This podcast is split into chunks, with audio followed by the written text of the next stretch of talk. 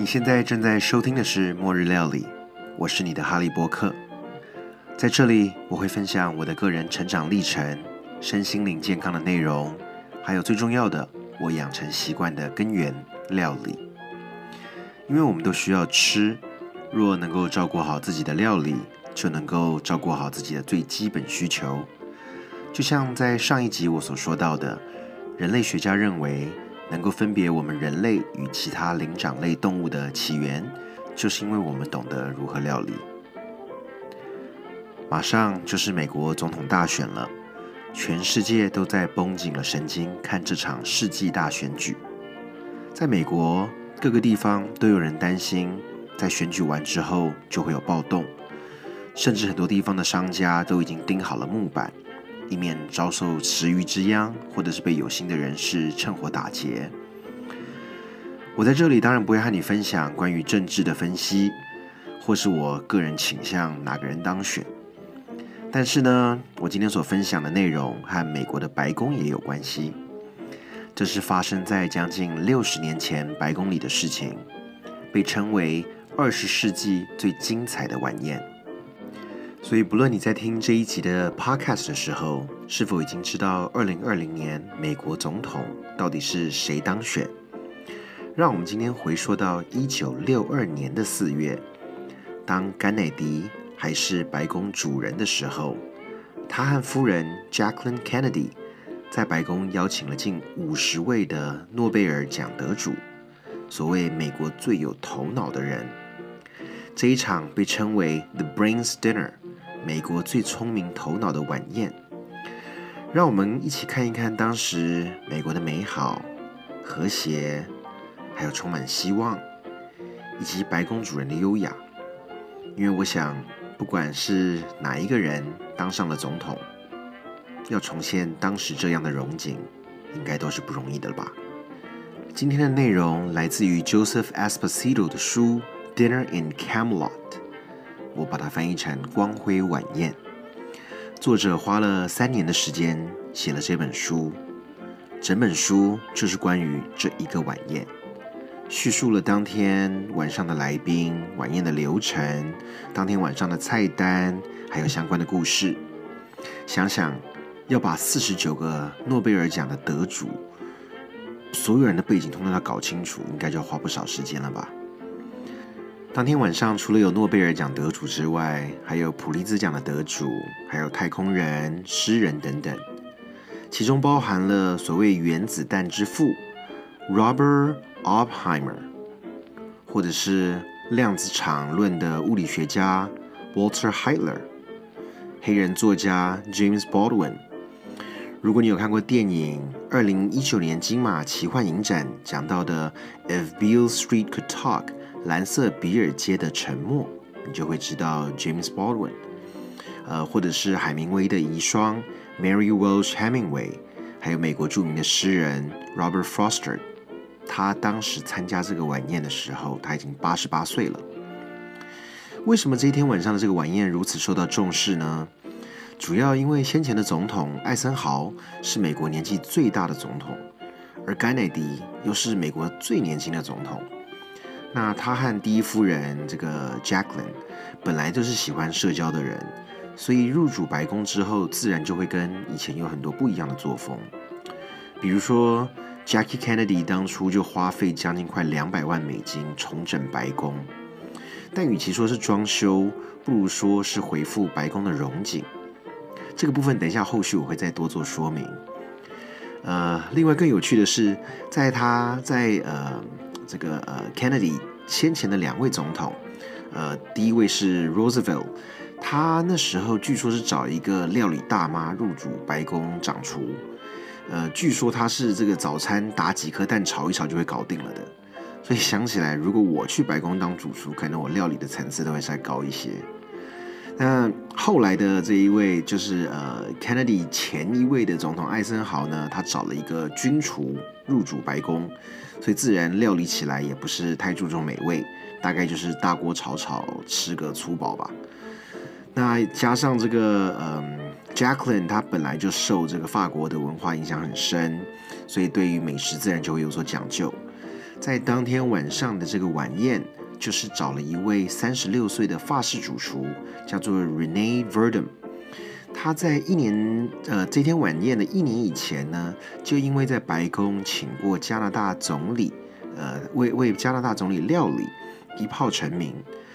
《纽约时报》当时就用头版头条来报道这位年轻的主厨的料理，所以呢，就在这个最有头脑的这个晚宴当中，就是让这位 Rene 来掌厨的。六十年前的白宫晚宴的菜单看起来相对的很简单，而且写的全部都是法文。我把这个 menu 放在我们这一集的图片，所以你想看的话，可以看这一集的图片，就知道当时的这个 menu 了。其实只有三道菜，呃，前菜是一个海鲜 mousse，搭配着龙虾肉，呃，主菜呢是威灵顿牛排，也就是菲力牛排外面包着这个面包皮嘛。呃，现在想要去很多餐厅，只是要点这道菜不太容易，因为它本来就是一个比较经典的一道呃英国菜。呃，在网络上其实有非常非常多的版本，我自己也在家里试着做过。大致上就是先炒一个很浓的这个蘑菇酱，然后呢裹着生的菲力牛排 （filet mignon） 最嫩的这个部分，那整个再用饼皮把它包住之后，整块进去烤。那烤出来了之后呢，哎，就可以吃到外面酥香的这个饼皮，切切进去之后就可以吃，呃，闻到蘑菇浓郁的香气，然后搭配着粉红如。切下去如 butter 奶油一般的这个牛排，那不过很有趣的是，它旁边搭配的配菜呢是薯条。那薯条的调味，它是用呃 Parmesan cheese 跟咖喱来当做这个呃搭配。所以其实想起来，六十年前用咖喱加 cheese 配薯条，想起来应该还是蛮蛮蛮有潮流的了哈。嗯。另外一旁还有呃朝鲜蓟，就是 artichoke，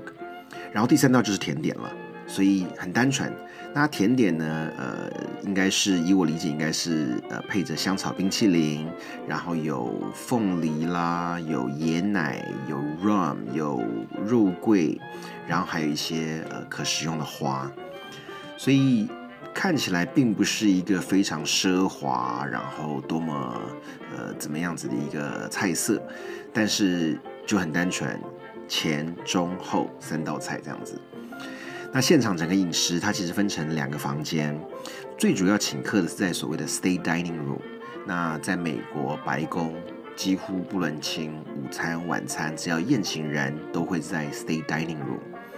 那坐在总统身边的两位，一个是呃当时国务卿的呃前国务卿的遗孀，还有海明威的遗孀，刚前面讲过的 Mary，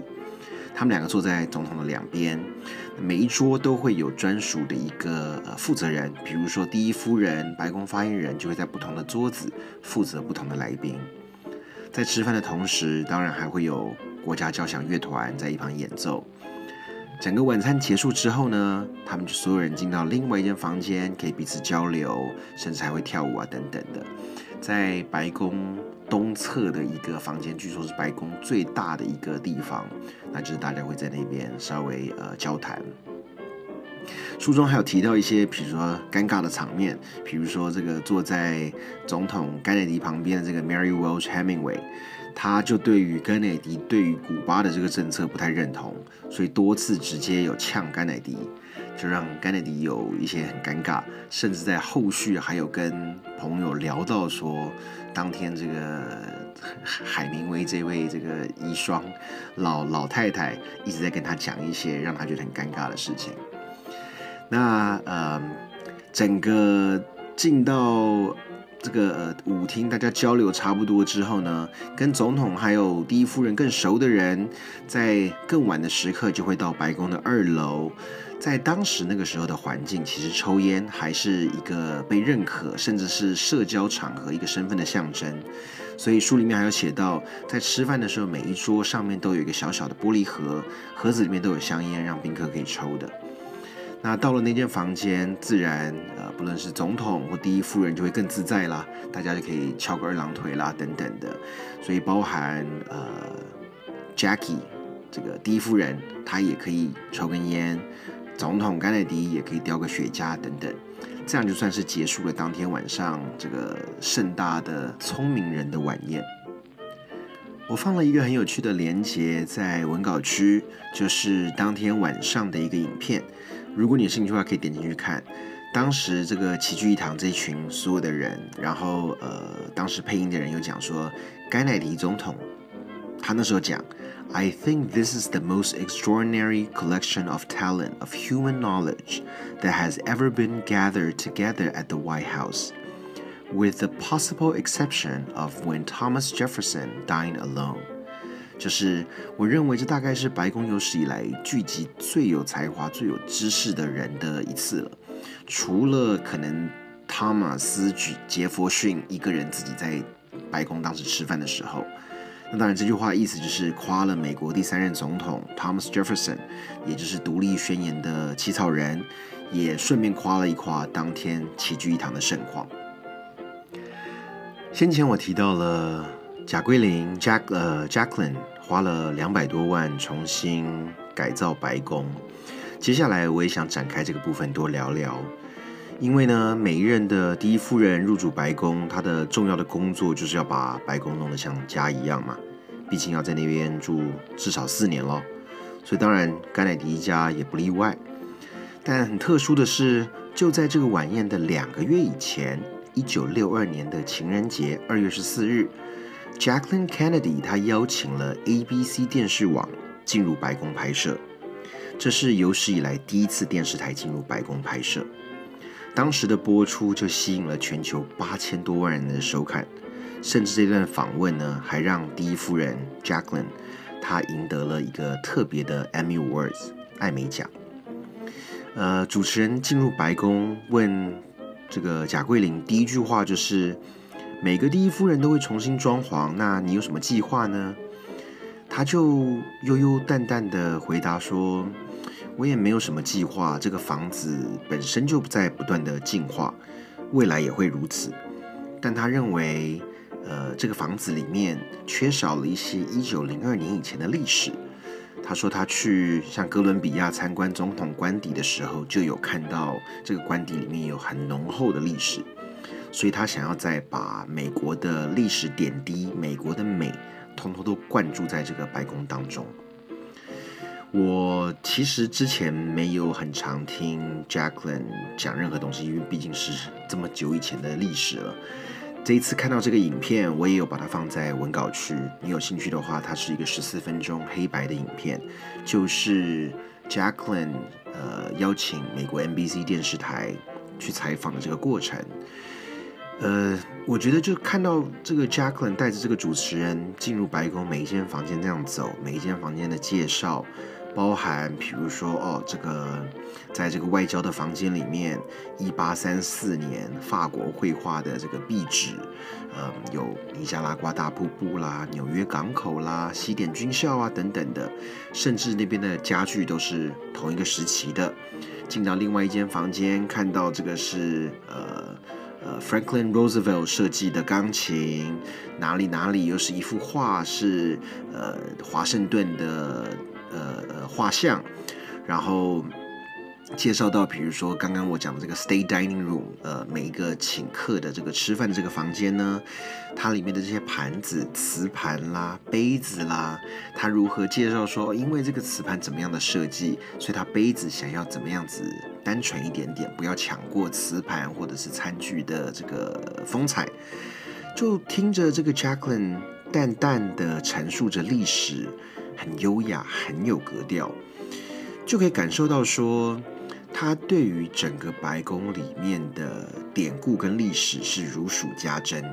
甚至比如说，他说啊，这个有一些家具，当时林肯的呃呃第一夫人，因为林肯被被谋杀嘛，太过于悲伤，所以把很多家具都卖掉了等等的。他又怎么样在透过了呃。museum 的人，一些收藏家等等，再把一些白宫当时的东西一个一个找回来。我觉得就在看他讲这一切，你就会觉得哇，好像有一种回到黑白时代、简单时代的一切的单纯。那其中有一段我觉得很美，是呃主持人也问到说，在这个火炉上面有一句这个呃算是祈祷文，把它印出来的。那贾桂林就说：“对，这是第一封从白宫写出去的信，就是由约翰亚当当时那呃当时的总统所写的一封信。而 Roosevelt 也觉得这封信的这个祈祷文内容很美，所以他就把它 刻出来贴在火炉上面。接下来我们就来听听 Jacqueline 自己来讲这一段话。